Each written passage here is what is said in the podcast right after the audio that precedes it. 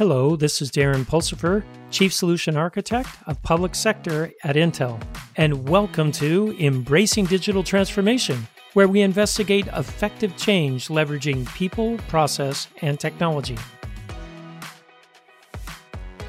On today's episode, we're going to talk about securing your home office with federal CTO Steve Orrin.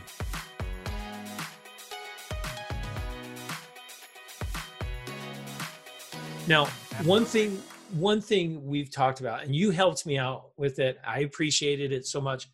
We want to talk about it in the podcast and that is how do I secure my home office? So, let's go through it. Let's take a look at all right, what can you do to secure your router, to secure your machines at home cuz everyone has this now. So, Steve, we are we are come to the wise oracle of Steve around securing your home. So you better do a bang up job here and help help me out. Uh, thank you, thank you. Um, let's start on the system itself, and this is both your your laptops, your your tablets, your phones, all of the internet connected devices that you have within your house. Update them. Download the patches every time that they're updated. That you've got the notifications, both the apps that are running on them as well as the operating system or the core system. Don't wait. Always so I don't I don't just hit postpone indefinitely? Never. When that pops Especially up. now. All right. Gotcha. All right. Same thing with your with your uh, with your endpoint security agents, whether you're using an antivirus or another kind of tool, a local firewall, make sure they're up to date and run regular scans. And one thing I think a lot of people don't don't get is they have it set up by default to scan at 2 a.m. Great. That's if you left your system on. Many laptops you shut down and then they never get scanned because you never are actually have it on at 2 a.m. So one thing you must do is make sure you're running those regular scans when this, and, and if you're going to set up for a scheduled event, make sure the system's on. Make sure you've deployed endpoint security to all of your devices. People are commonly used to doing security on their laptops and desktops. They have, you know, an antivirus, they have a firewall. Not as many people have those kind of security things for their, you know, their phones and their tablets. The software exists. Many of them are free, and they actually help protect you. So download them and enable them. Make sure to turn on your local firewall and enable the router's firewall. So you're in your router today. There is basic firewall settings. There are basic settings that you could turn on and get some immediate protections. Making sure that you have proper security set on to your Wi-Fi, which we'll get into much more detail. But one thing I want to highlight was something that most people don't even think about, and it is actually something that is one of the major steps you could do to reduce your overall risk while surfing on the internet. And it's around reducing your runtime surface area of attack. And this is going to go against how people think, but close the apps that aren't in use. If you're running a thousand apps, every one of those is an attack point. And one of the key things people don't understand is that I can use one app to attack another. When you're in your browser and you're doing one function, don't be doing 20 things at the same time. Log out and close secure sessions before checking email or browsing. So if you're doing some banking, you're doing your VDI, when you're done, close it, log out, close the browser, restart it, and then go do surfing or checking your, your email on, on a, on a, you know, like your Gmail account or your, or whatever. Don't do them at the same time. Don't be doing two different applica- applications in the browser at the same time because there is a context sharing that goes on. And while the browsers have done amazing work to try to secure themselves every day, we see new examples of cross-domain and cross-site attacks.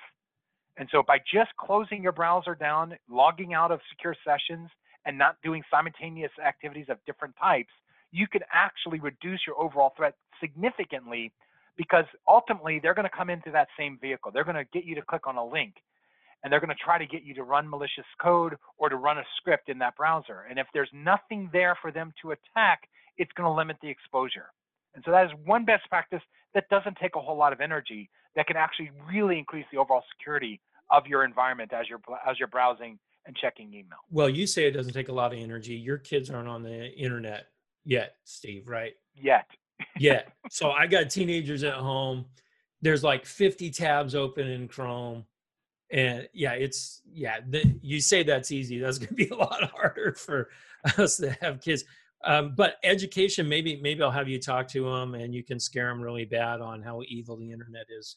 Uh, we'll have to have you come visit, Steve. but you know, there's a really good website that everyone should go take a look at. It's called StopThinkConnect.org. That's S-T-O-P-T-H-I-N-K-C-O-N-N-E-C-T. So it's spelled exactly that. StopThinkConnect.org. And it's a really good educational site to help uh, both young and old understand about how best to browse in a secure fashion. I'll I'll, I'll point them to that. I'll make them go through that. All right. The other side of the about, story. Yeah, well, let's talk about the modem yeah. now. Let's talk about our Wi-Fi and all that. In. Yeah, so the Wi-Fi modem router security. There, there's a, a variety of things that we need to do here. It starts with whatever device you have came to you with a default password. Change it immediately and make it good.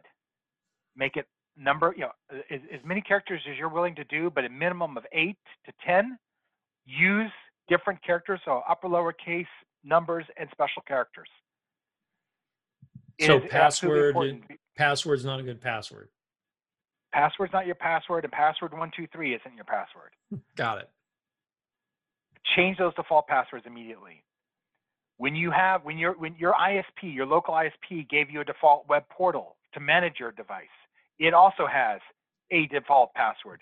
Make it a unique password.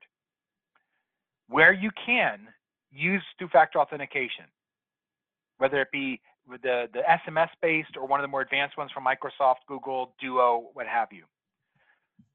Change, here's a nice little thing that, again, it doesn't take a lot of work. Your devices came with a default SSID or network name. Change it because someone who's doing drive-by roll is looking for SSIDs that they can recognize. Oh, that's a Verizon router. Oh, that's an AT&T router.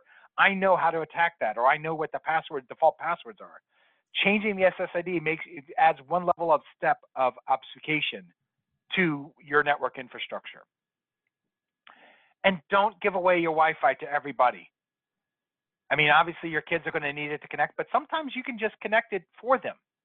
Don't publicize your Wi-Fi network password to anyone who's coming to every, you know, because that's something that oftentimes you don't change that often. It'd be great if you did, but you don't need to give it away. Sometimes you can take the device and type it in and then let them connect.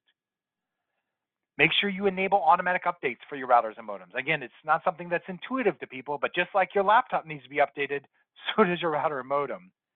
And turn on WPT, WPA. Make sure you're using the, the, the wireless uh, encryption capabilities. Enable the network address translation features.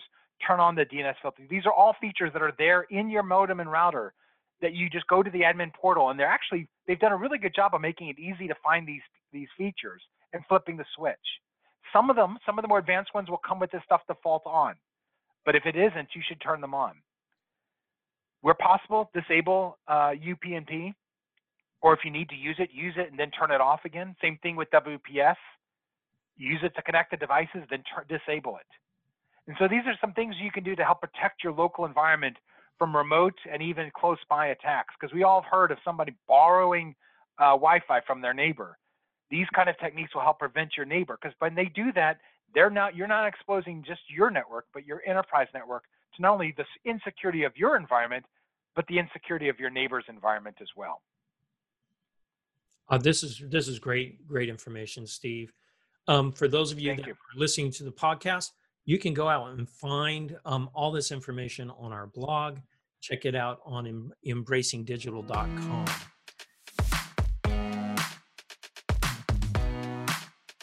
Thanks for listening to Embracing Digital Transformation today. If you liked our episode, go ahead and give us five stars on your favorite podcast or video streaming site.